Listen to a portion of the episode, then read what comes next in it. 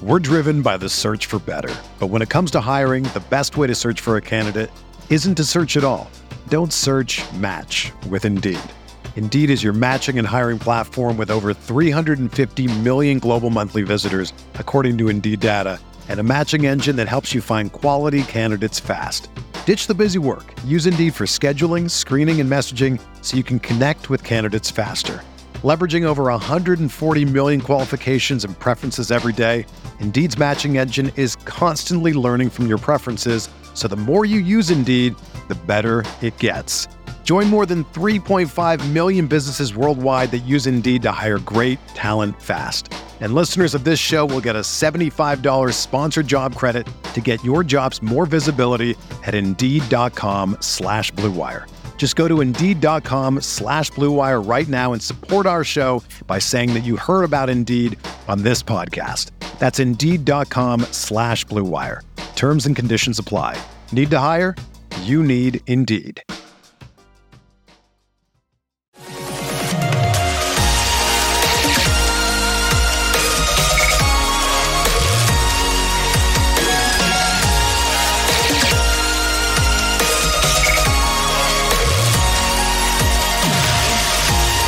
And away we go, episode 244 of the Al Galdi podcast. It is Friday, February 4th, 2022. Is anything big happening with the team now known as the Commanders today? I mean, Wednesday, we had a new name. Thursday, we had new allegations levied against Dan Snyder at a roundtable before Congress regarding the team's workplace misconduct scandal. What's going to happen on this Friday? I can only imagine. I tell you, that roundtable was something else. I don't know how many of you had the time to watch the roundtable. Some of the highlights are online. I have for you on this show the key audio from the roundtable, but here's the bottom line. Multiple new Dan Snyder-specific allegations from former Washington employees in the workplace misconduct scandal, including major allegations from one woman. What was said, why it's a big deal, what it could all mean, and much more. All of that is coming up next segment. You know, Ron Rivera has said that the announcement of the new name was the chance for a fresh start, and that people should judge the team now, moving forward, rather than on what happened in the past. That sounds great. That sounds swell. Tell that to these women, okay? Tell that to Tiffany Johnston, because if what she said about Dan Snyder is true, there ain't no erasing that. There ain't no forgetting that. Now, Danny struck back with a statement on Thursday, vehemently denying the allegations. Again, I'll get to all of this next segment. Also on the show, the patch, the crest. Yes, we will do patch talk. We will do crest talk regarding our Commanders. The three Super Bowl winning years on the Commanders' crest are wrong. Jason Wright addressed this on Thursday. Now, he defended the years being the correct years. They are not the correct years. So you'll hear what Jason said and my reaction to that. We're going to go from serious allegations of sexual misconduct for Dan Snyder to the years on the crest for the Commanders. That'll be quite the transition, but such is life right now for us as fans of the Commanders, and there's no podcast that covers the Redskins / Washington football team / Commanders like the Al Galdi podcast. I'll put what we do and how we do it up against anybody. Still going strong, top 60 in the country on Apple Podcasts in the U.S. football category. Thank you to all of you for subscribing, for downloading, for rating, for reviewing. All of that stuff matters. All of that stuff is appreciated. The 5-star ratings on Apple Podcasts and Spotify help a lot, as do the reviews on Apple Podcasts. Just a sentence or two on how much you like the pod. Also on the show, Georgetown.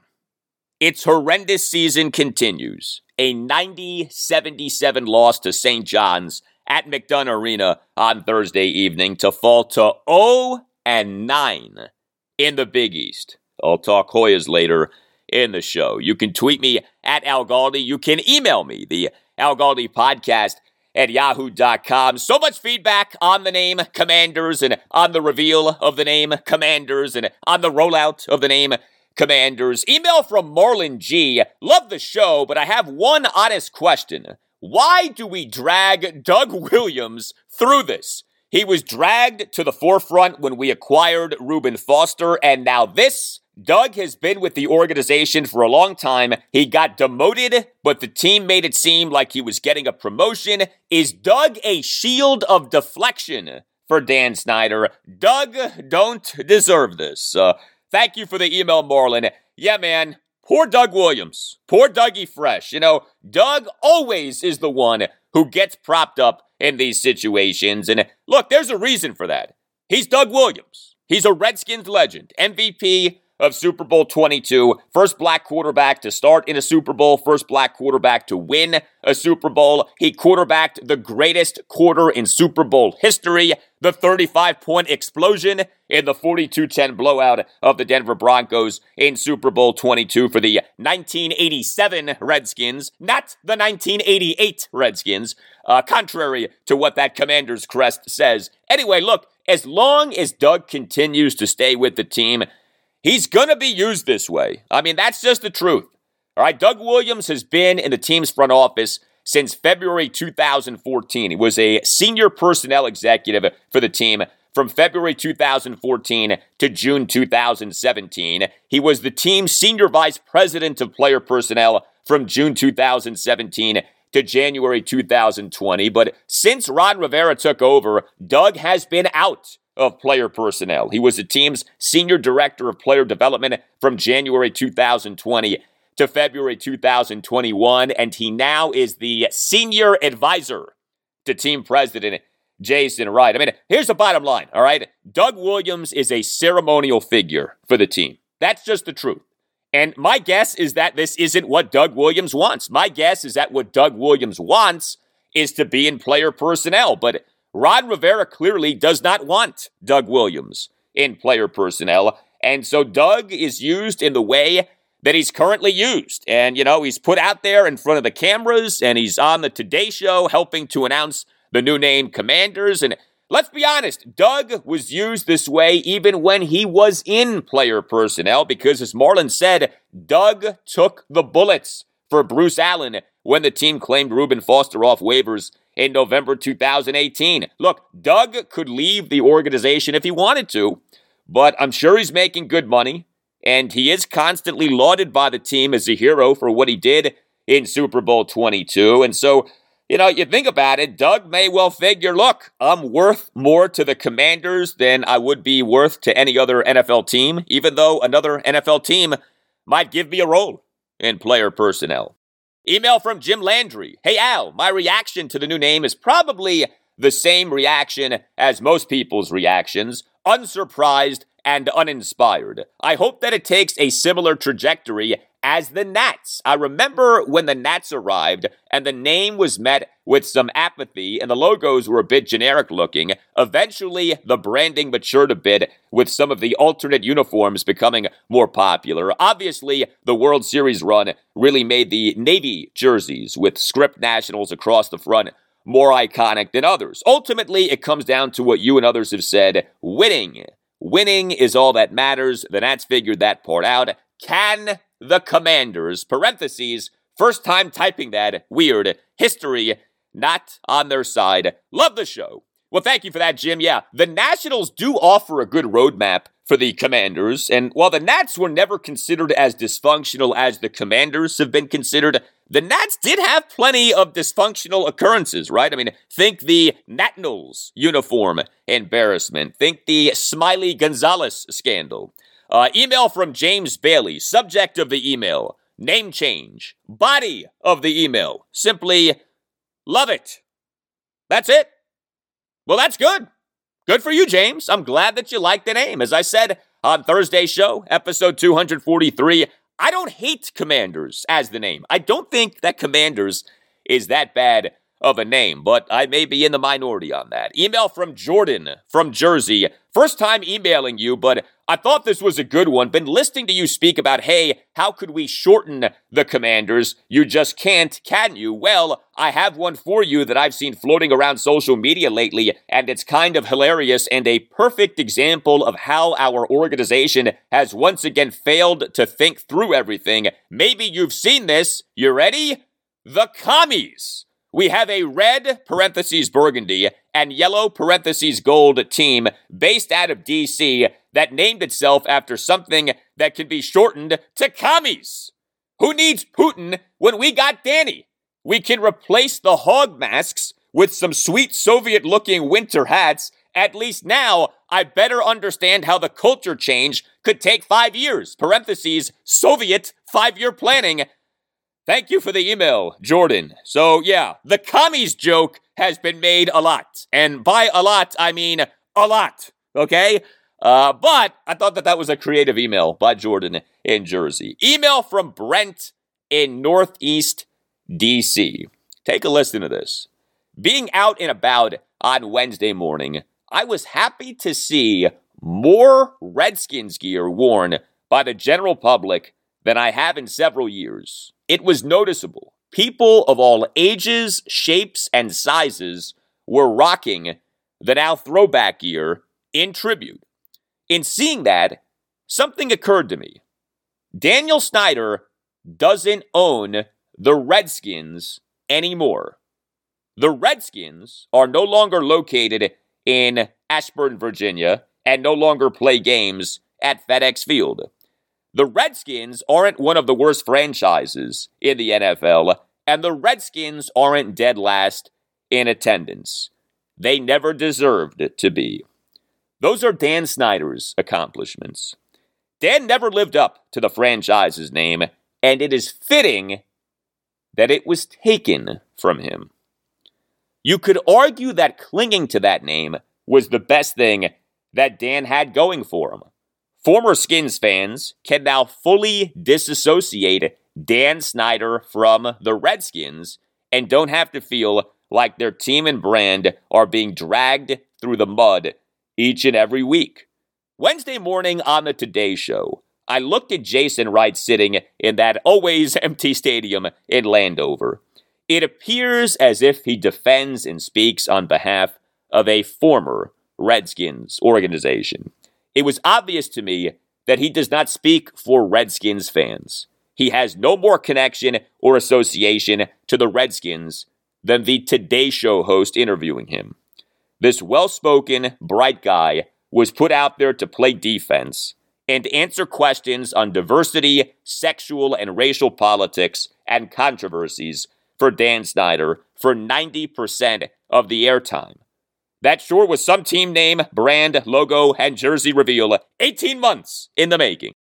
Wednesday actually felt like a good day to me as a Redskins fan. Seeing the Commanders' lackluster reveal and disassociating with it, and then simultaneously seeing all of the Redskins gear made it clear to me the fans got the Redskins back from Dan on Wednesday. Commander Dan's got his own team now.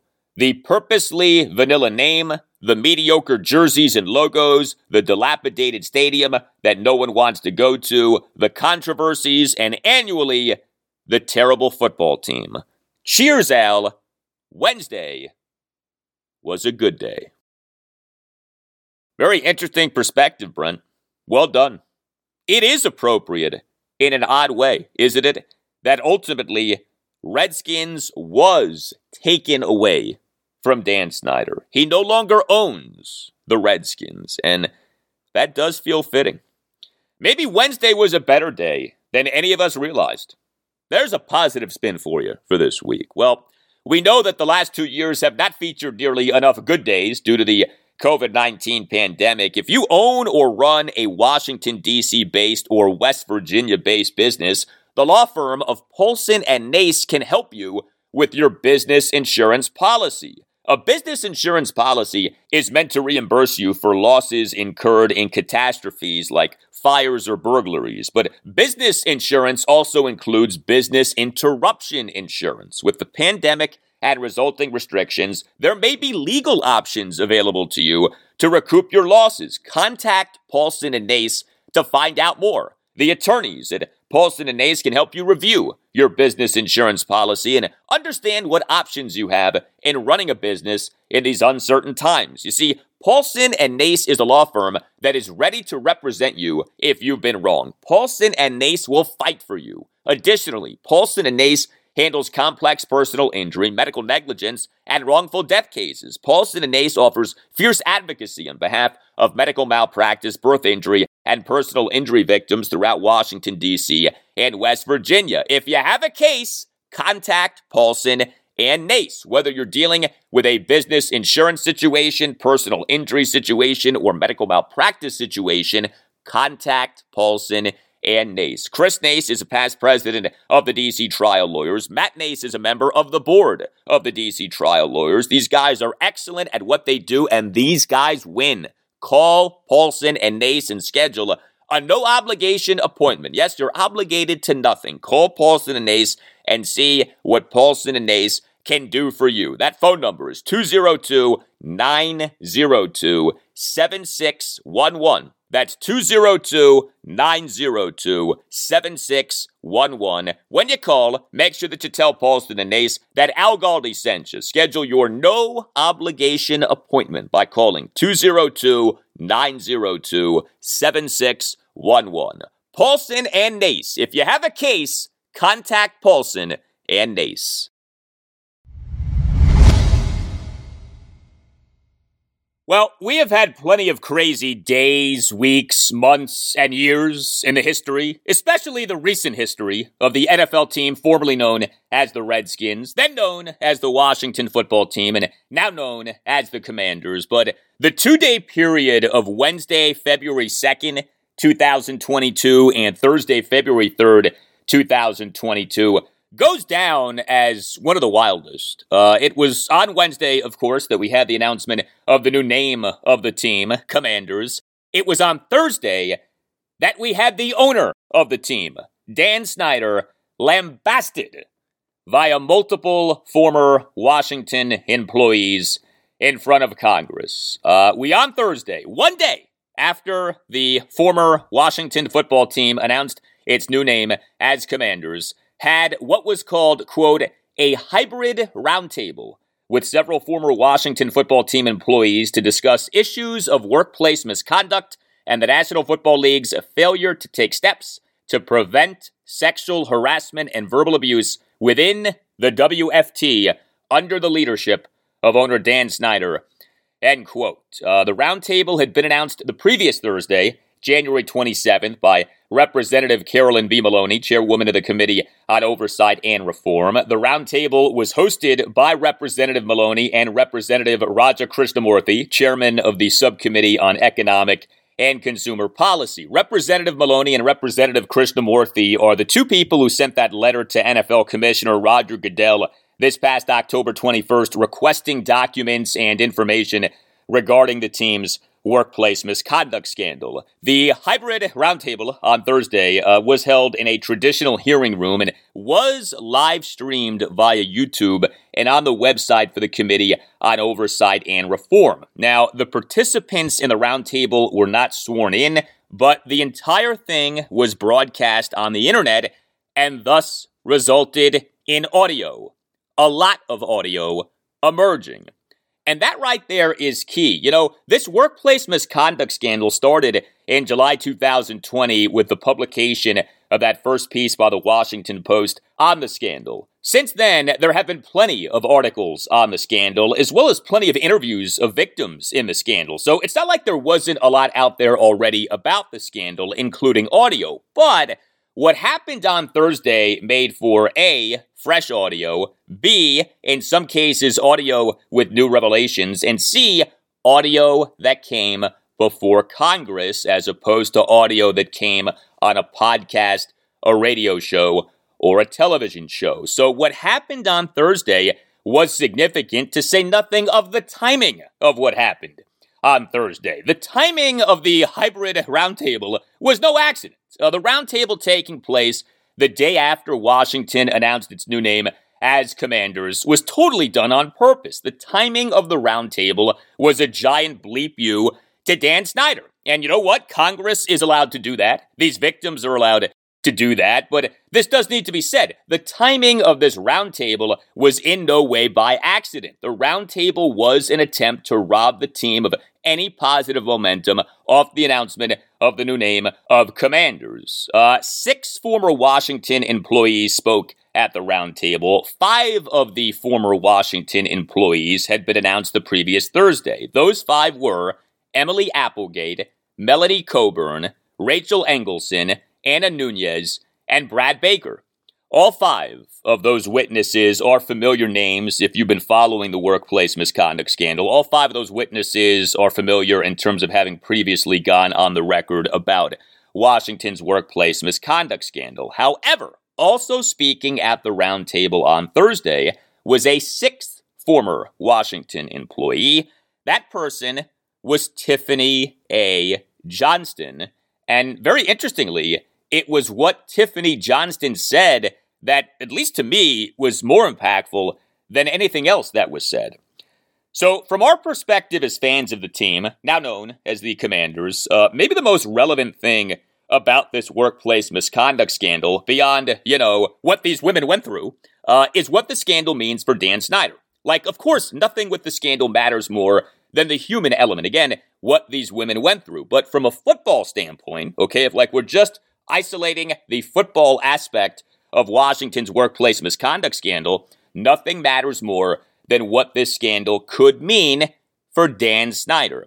This scandal always has had the potential to take down Dan Snyder, more so than the name controversy, more so than the ownership turmoil. And of course, if Danny gets ousted, well, it is so on in terms of things finally getting better for our football team. But Danny being ousted via this workplace misconduct scandal always has been a long shot. And over the last 12 months, Danny being ousted became even more of a long shot, given how Dan emerged from that ownership turmoil more powerful than ever before, right? Via buying out his three now former disgruntled minority partners, Fred Smith, Dwight Schar, and Robert Rothman, and buying those three guys out at a reported discounted price of $875 million with a reported $450 million debt waiver, for which the NFL's Finance Committee made a special exemption. However, what always has been the wild card in this workplace misconduct scandal as it relates to Dan is any allegation specific to Dan.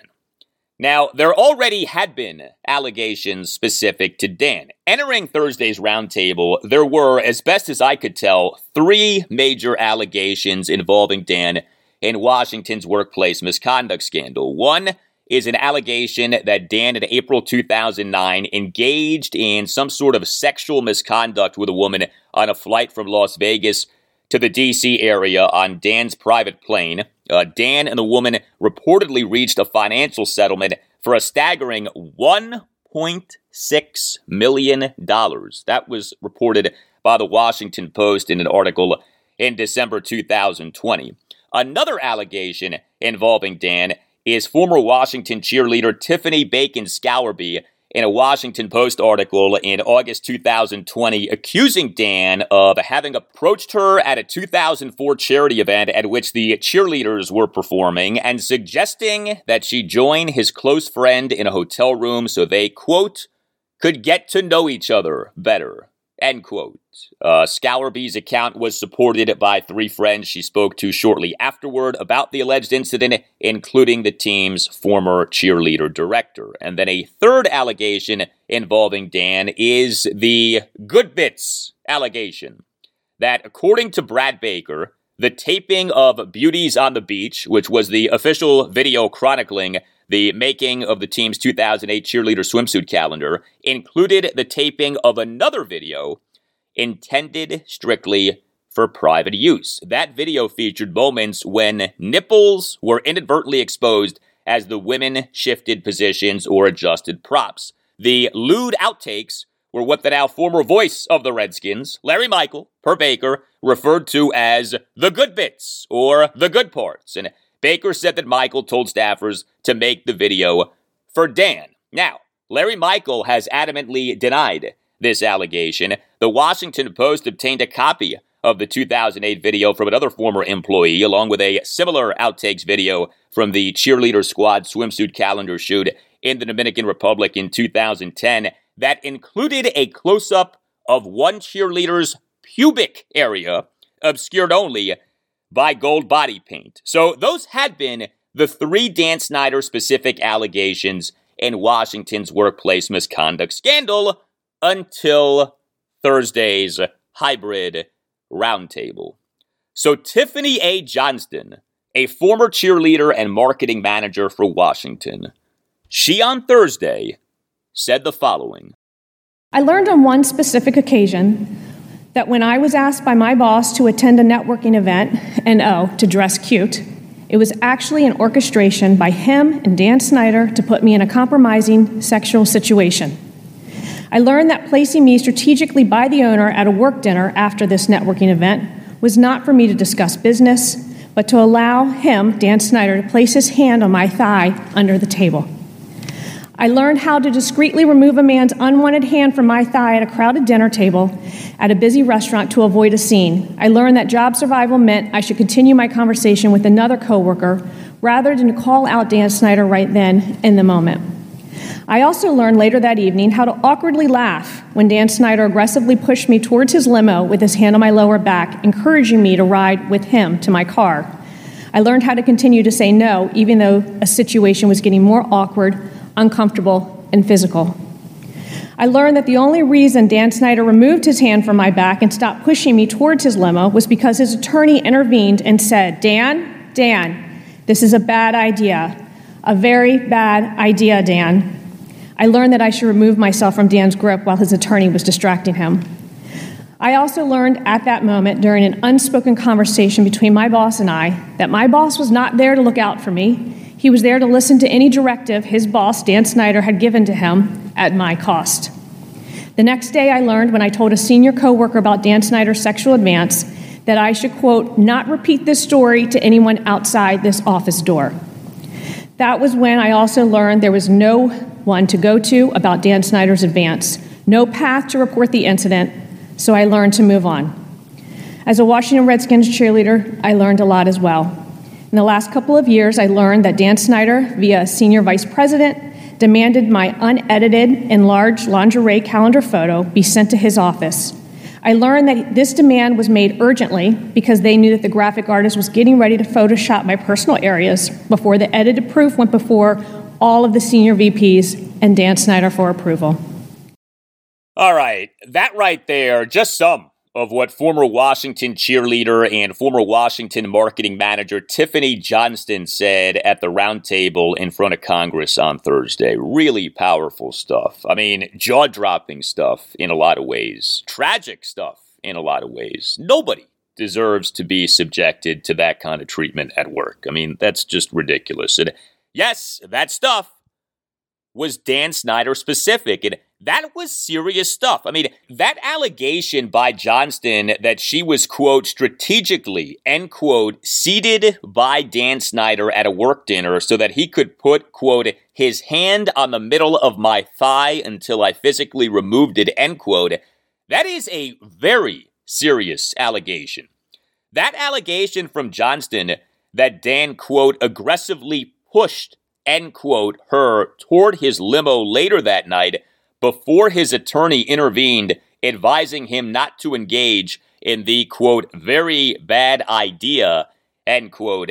That is a very serious allegation. Like, it's one thing for Dan to flirt with her, come on to her, even ask her to hook up with him. I mean, those things are inappropriate enough, but that Dan, according to Johnston, got physical with her, touched her inappropriately, aggressively pushed her. Again, very serious allegations.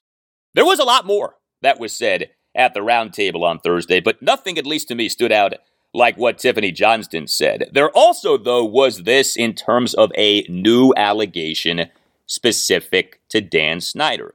Someone else who spoke at the roundtable on Thursday was Melanie Coburn, a former director of marketing, marketing coordinator, and cheerleader for Washington. Take a listen to some of what Melanie Coburn said.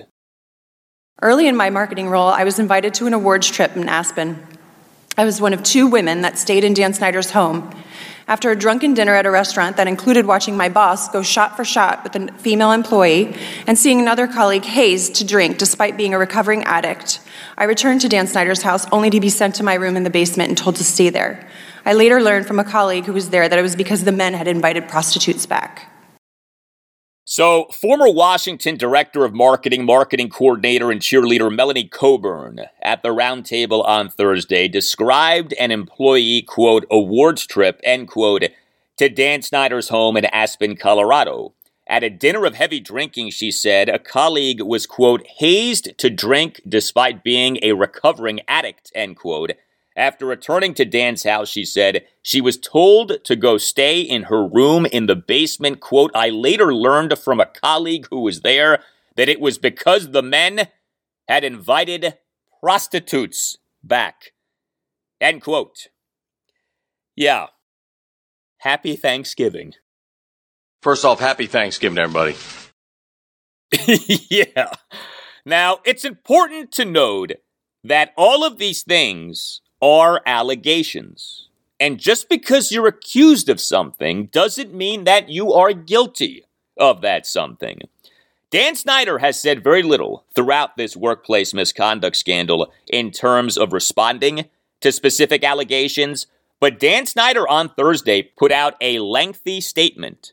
The statement read as follows, quote, I have acknowledged and apologized multiple times in the past for the misconduct which took place at the team, and he capitalizes team, and the harm suffered by some of our valued employees. I apologize again today for this conduct and fully support the people who have been victimized and have come forward to tell their stories. In response to learning about incidents like these in 2020, the team, on its own, undertook to revamp its policies, procedures, and personnel. Real change has been made, and employees of the team have confirmed the vast improvement in team culture over the past 18 months. While past conduct at the team was unacceptable, the allegations leveled against me personally in today's roundtable, many of which are well over 13 years old, are outright lies. I unequivocally deny having participated in any such conduct at any time and with respect to any person. Tanya and I will not be distracted by those with a contrary agenda from continuing with the positive personnel and cultural changes that have been made at the team over the past 18 months and those that we continue to make both on and off the field, end quote. So Dan, in this statement that he put out on Thursday, very clearly calls Tiffany Johnston and Melanie Coburn liars. He says that they are lying. He says what they are saying, at least specific to him, is fake news. So what now? Well, there continue to be cries to hashtag release the report. That got going again on Thursday on Twitter. Hashtag release the report, i.e. cries for the Beth Wilkinson report to be released. And as I keep saying, there is no Beth Wilkinson report to release. You can't release that which does not exist. There is no report, not as far as we can tell, okay? The NFL was very smart in how it did this Beth Wilkinson investigation. The NFL, as far as we know, didn't have Beth Wilkinson put together an actual written report so that there never could be a written report to release. Her report, as far as we know, was oral. The Beth Wilkinson investigation into Washington's workplace misconduct scandal never produced an actual written report as far as we know. Now, perhaps there are notes and other documents that exist. Although, if I'm the NFL, I got rid of those notes and other documents a long time ago, okay? I shredded those bad boys months ago. Now, maybe Beth Wilkinson has notes and other documents. Maybe Beth Wilkinson did put together a written report and just never gave it to anybody. We don't know. But as far as we do know, there is no written report. And so I'm not sure where all of this can lead in terms of Dan Snyder. Now look, in most other businesses, a guy with all of the stuff swirling around him, as is swirling around the Donnie, would have been removed years ago, okay? I mean, most other professions wouldn't put up with this garbage. We now have 5 significant allegations involving Dan Snyder in this workplace misconduct scandal, and some of the allegations are worse than others, but they're all bad. How many other people in how many other lines of work would still be in power given a similar situation? Very few. But Dan's not normal. Dan's an NFL owner. Dan's part of one of the most exclusive clubs in the world. And Dan is filthy rich. And he, for whatever reason, has maintained the backing of the other NFL owners. They, for whatever reason, still want Dan around. And so they have helped him through everything over the last few years, including making that special debt waiver exemption for him to buy out Fred Smith, Dwight Schar, and Robert Rothman. Forget about Roger Goodell. Roger Goodell works for the owners. Way too many people spend way too much time talking about Roger Goodell. He doesn't truly run the NFL. The owners run the NFL. Goodell works for the owners. The NFL commissioner works for the NFL owners. The NFL owners decide truly who stays and who goes. And they, for whatever reason, have decided that Dan stays. Now, if the other NFL owners ever turn on Dan, then watch out. He's done. But assuming that he still has their backing, it's still hard for me to see him being ousted. And the plausible deniability with all of this stuff is that it is he said, she said. Like, do I believe what Tiffany Johnston and Melanie Coburn said on Thursday? Yes, I do. But if Dan says that none of that stuff ever happened, and there is no written Beth Wilkinson report that might verify what happened, and Wilkinson remains silent on what she found in her investigation, well, that's not enough to remove Dan Snyder as owner of the Commanders. Even with these other allegations, if they're all he said, she said, you as the NFL can't just operate off assumption of guilt, even if you want to operate off assumption of guilt. If everything that Tiffany Johnston and Melanie Coburn said on Thursday is true, that really is a joke, okay? That these people had to experience what they experienced, especially Tiffany Johnston. You know, it says so much about the absolute low-class, low-IQ operation that the team has been. Just a total low-grade, low-brow, low-intelligence operation. Remember, the cause of Congress getting involved in Washington's workplace misconduct scandal was the reigniting of the scandal via the leaked emails from Bruce Allen during his time as a Washington executive. The scandal, for all intents and purposes, was over. Then came the leaking of the emails. The emails cost John Gruden his job as Las Vegas Raiders head coach this past October. He's now suing the NFL and Roger Goodell, and it was the leaked emails that led to Congress asking questions about Washington's workplace misconduct scandal. Who leaked the emails remains a big mystery, but the leaking of the emails ultimately is what led to this roundtable on Thursday. I've talked about Dan Snyder's and the NFL's strategy for this reignited workplace misconduct scandal. I've actually talked about the strategy as a rhyming key, and the rhyming key is this: deny and delay and hope that it all goes away. I'm not telling you that those things are the right things to be doing. I am telling you that that very much is the strategy for Dan and the NFL with this workplace misconduct scandal. Deny and delay and hope that it all goes away. Hope that the news cycle continues to churn and that eventually what is an outrage today becomes a forgotten topic tomorrow or someday. Well, that strategy continues to be employed by Dan and the NFL. Deny and delay and hope that it all goes away. But whether that strategy works now can be called into question because the scandal got even bigger with some of what was said at this roundtable in front of Congress on Thursday.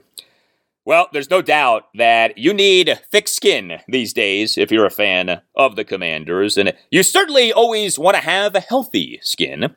There's nobody better to ensure that you have healthy skin than Dr. George Verghese of the Mid-Atlantic Skin Surgery Institute of Maryland. Dr. Verghese is a board-certified dermatologist and Mohs surgeon. He is one of the nation's premier dermatologists. He's a big fan of the team, now known as the Commanders. He's a big listener of this podcast, and operating under his direction is the Mid-Atlantic Skin Surgery Institute of Maryland. The institute focuses on medical skin care, cosmetic procedures, and skin cancer diagnosis and comprehensive care. Dr. George Verghese and the Mid-Atlantic Skin Surgery Institute of Maryland offer treatments for conditions such as acne, psoriasis, and eczema. Dr. George Verghese and the Mid-Atlantic Skin Surgery Institute of Maryland offer state-of-the-art services such as Botox, laser hair removal, and chemical peels. Dr. George Verghese and the Mid-Atlantic Skin Surgery Institute of Maryland offer advanced treatments for many skin cancers. Heck, Dr. George Verghese and the Mid-Atlantic Skin Surgery Institute of Maryland offer free skin cancer screenings. To find out more, call 301-396-3401.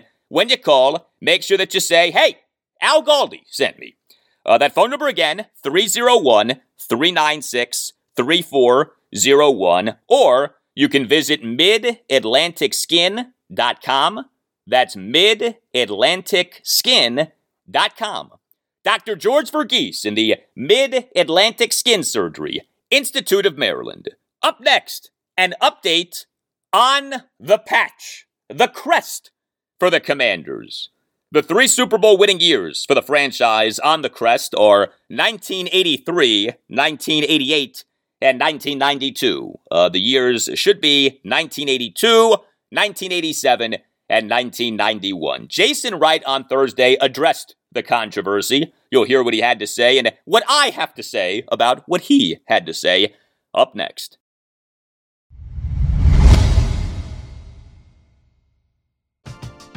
We're driven by the search for better. But when it comes to hiring, the best way to search for a candidate isn't to search at all. Don't search, match with Indeed. Indeed is your matching and hiring platform with over 350 million global monthly visitors, according to Indeed data, and a matching engine that helps you find quality candidates fast. Ditch the busy work. Use Indeed for scheduling, screening, and messaging so you can connect with candidates faster. Leveraging over 140 million qualifications and preferences every day, Indeed's matching engine is constantly learning from your preferences. So the more you use Indeed, the better it gets. Join more than 3.5 million businesses worldwide that use Indeed to hire great talent fast. And listeners of this show will get a $75 sponsored job credit to get your jobs more visibility at Indeed.com/BlueWire. Just go to Indeed.com/BlueWire right now and support our show by saying that you heard about Indeed on this podcast. That's Indeed.com/BlueWire. Terms and conditions apply. Need to hire? You need Indeed.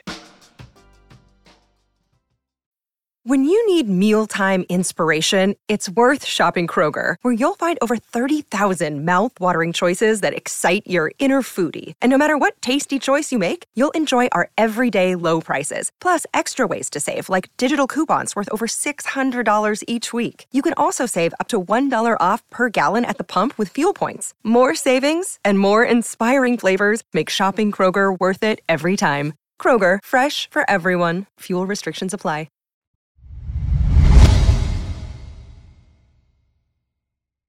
All right, we have an update on the controversy regarding the crest for the Commanders. Say that 10 times fast. The controversy regarding the crest for the Commanders. The crest, or the patch, is the thing that came out on Wednesday on February 2nd, 2022, on 2.2.22.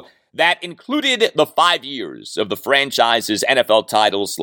Super Bowl titles as being 1937, 1942, 1983, 1988, and 1992. Now, nobody has any problems with 1937 and 1942. The Washington Redskins won NFL championship games in December 1937 and December 1942 for the 1937 and 1942 seasons, respectively. So 37 and 42 on the crest make total sense. But the Washington Redskins won Super Bowls for the 1982, 1987, and 1991 seasons. Anyone who's a big Skins/Washington football team/Commanders fan knows that. 82, 87, 91 are the three Super Bowl winning seasons for the franchise. And yet, the crest includes the years 1983, 1988, and 1992. Now, obviously, those years are on the crest because those are the years in which the Super Bowls that the Skins won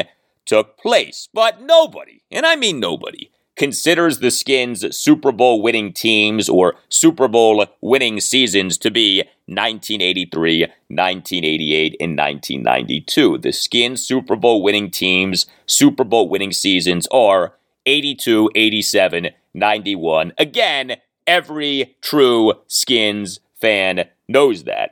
The crest should have 37, 42, 82, 87, and 91 as the 5 years of the franchise's NFL titles/Super Bowl titles. And I do think that most fans, maybe not every fan, but most fans are in agreement on that. Well, here was team president Jason Wright with Kevin Sheehan on the Team 980 on Thursday morning.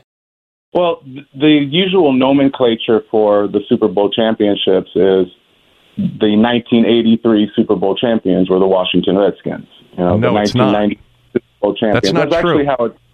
That's actually how it gets documented in the NFL annals. But it's something that we can easily fix if we can fix the next time you redo the logo if fans prefer a different methodology. But we chose to go with the official way that it's logged in NFL annals.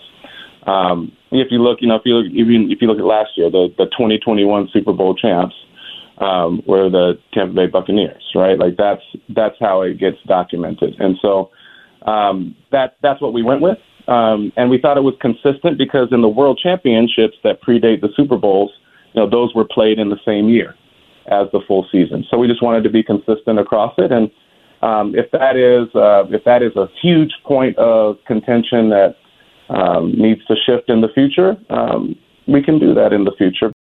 All right, so I do give Jason Wright credit for not being overly defensive there and for being open to changing those last 3 years on the crest. Now, maybe that openness was just lip service, okay? Like, maybe Jason Wright has zero intention of ever changing those last 3 years, but if we take him at his word, he will at least consider changing those last 3 years, and that's a good thing. Lucky us. But Jason Wright is wrong when he talks about Super Bowl winning teams going down as the champions for the years in which those Super Bowls take place. He's just wrong about that. Nobody refers to a Super Bowl winning team as the champion for the year in which that Super Bowl took place. You might say that the team won the Super Bowl in the year in which the Super Bowl took place, but the reference to the team and to that season is the primary year of the regular season. We just celebrated the 30-year anniversary of the 1991 Redskins, not the 1992 Redskins. One of the greatest defenses in NFL history was that of the 1985 Chicago Bears, who won Super Bowl XX in January 1986. But the team is known as the 85 Bears, not the 86 Bears. Nobody ever says the 86 Bears. No, we say the 85 Bears. When people want to make a point about a current defense, you say, well, the defense is good, but it's not the 85 Bears, right? You don't say, well, the defense is good, but it's not the 86 Bears.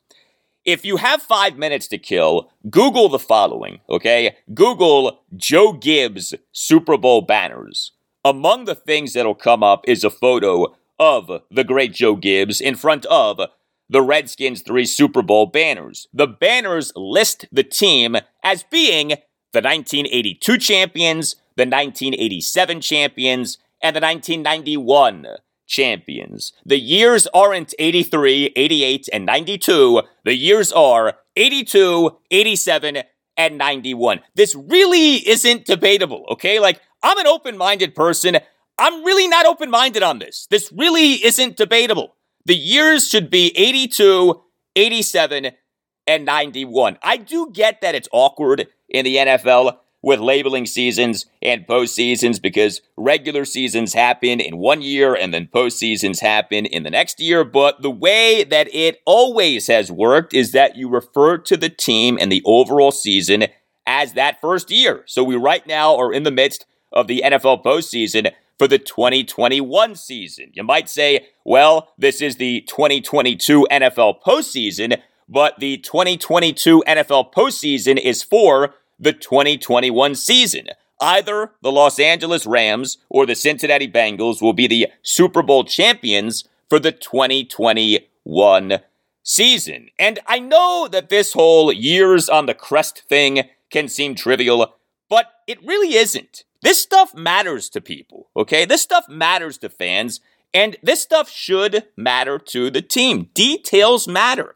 This team for years, both in terms of football operations and business operations, has been terrible at attention to detail. Details matter. Get the details right, even things that may seem trivial or small.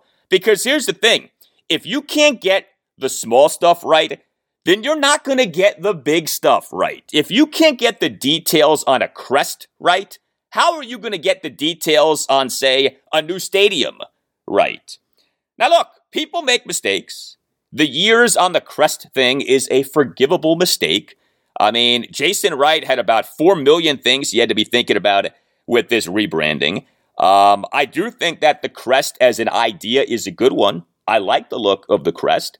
I think the crest looks sharp beyond those 3 years as the Super Bowl championship years. Jason Wright and the team did a nice job with the crest, except with those last 3 years. And so, fix them. Okay? Get them right. Make them right. Jason Wright. When it comes to the franchise's Super Bowl winning seasons on the crest, don't be Jason wrong. Be Jason Wright.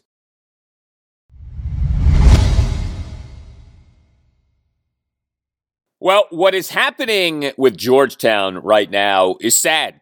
I mean, this is just sad.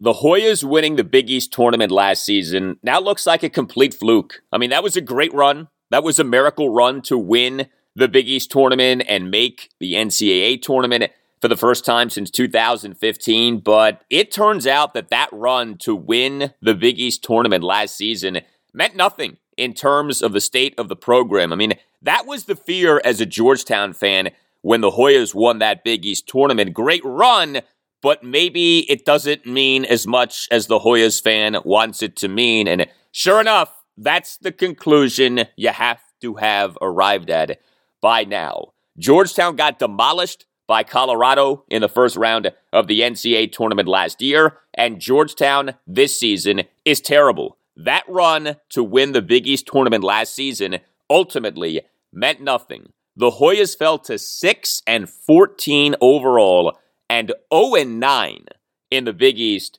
with a 90-77 loss to St. John's at McDonough Arena on Thursday evening. The Hoyas lost their 10th consecutive game. The Hoyas now are 8 games below 500. Again, 6-14 overall.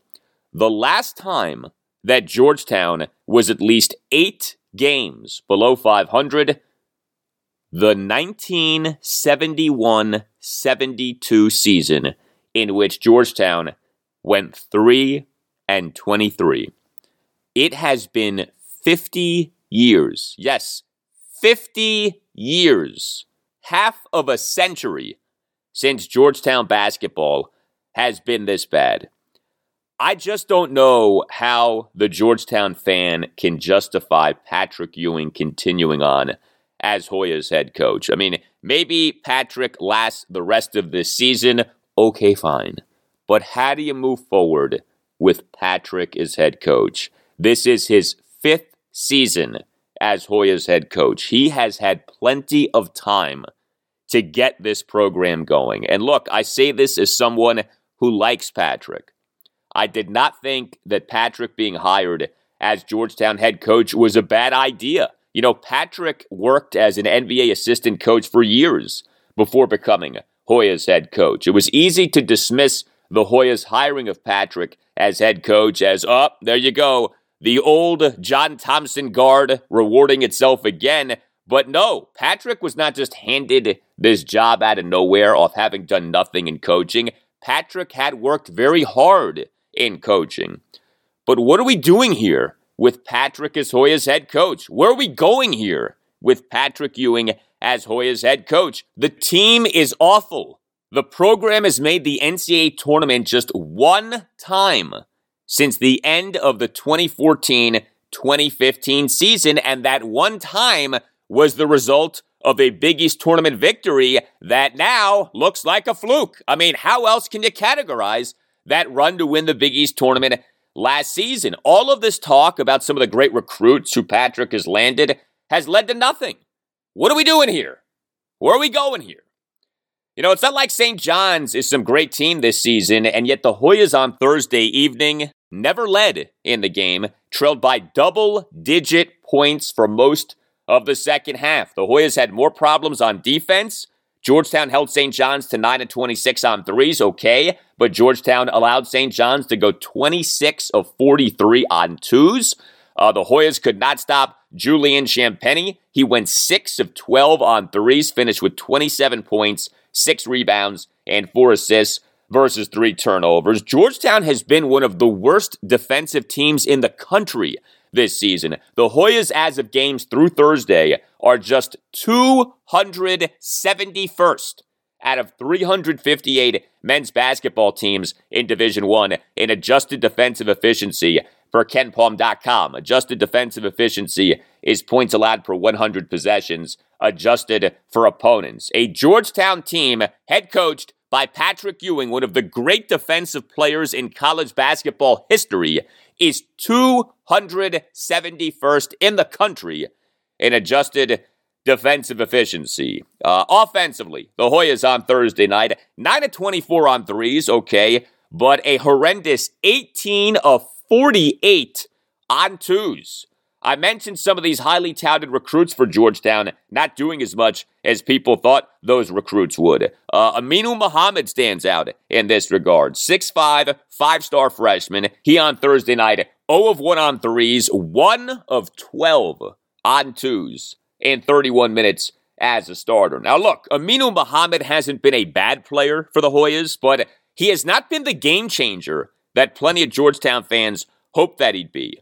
Point guard Dante Harris on Thursday night, just 1 of 4 on threes, just 3 of 8 on twos. He finished with 10 points, did have 9 rebounds, 4 assists versus 3 turnovers in 37 minutes as a starter. Two bright spots for Georgetown were Donald Carey and Caden Rice. Carey, 3 of 7 on threes, 4 of 7 on twos, 6 of 7 on free throws. He finished with 23 points, 7 rebounds, and 2 steals in 38 minutes as a starter. Carey's Georgetown's best player. Caden Rice, a graduate transfer from the Citadel, three-point specialist. I've talked about him. When he's on, he's great. When he's off, he's not so great. He was on Thursday night, 5 of 10 on threes. He scored 20 points in 27 minutes off the bench. But otherwise, the nightmare continues for Georgetown. 6-14 overall, 0-9 in the Big East, 10 consecutive losses. Remember when people complained about John Thompson III too often losing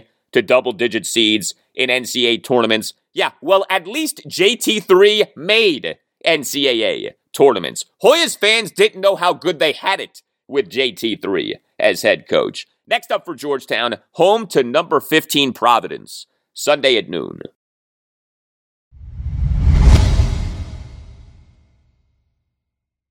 The weekend, always a good time to catch up on anything that you may have missed on the podcast. Monday's show, episode 240, featured a lot on the team, now known as the Commanders, off the NFL's two conference championship games, including the incredible impact of Joe Burrow on the Cincinnati Bengals, what could have been for Washington with Burrow in the 2020 NFL Draft and with trading for Matthew Stafford in the 2021 offseason. And what now with a potential Washington pursuit of Jimmy Garoppolo? Tuesday's show, episode 241, featured an in-depth film breakdown of the team, now known as the Commanders, with Commanders analyst Mark Bullock. Wednesday's show, episode 242, was a final goodbye to Redskins, including an honest, no-holds-barred, non-PC conversation on why the team changed its name from Redskins. And Thursday's show, episode 243, featured reaction to the announcement of the name Commanders, including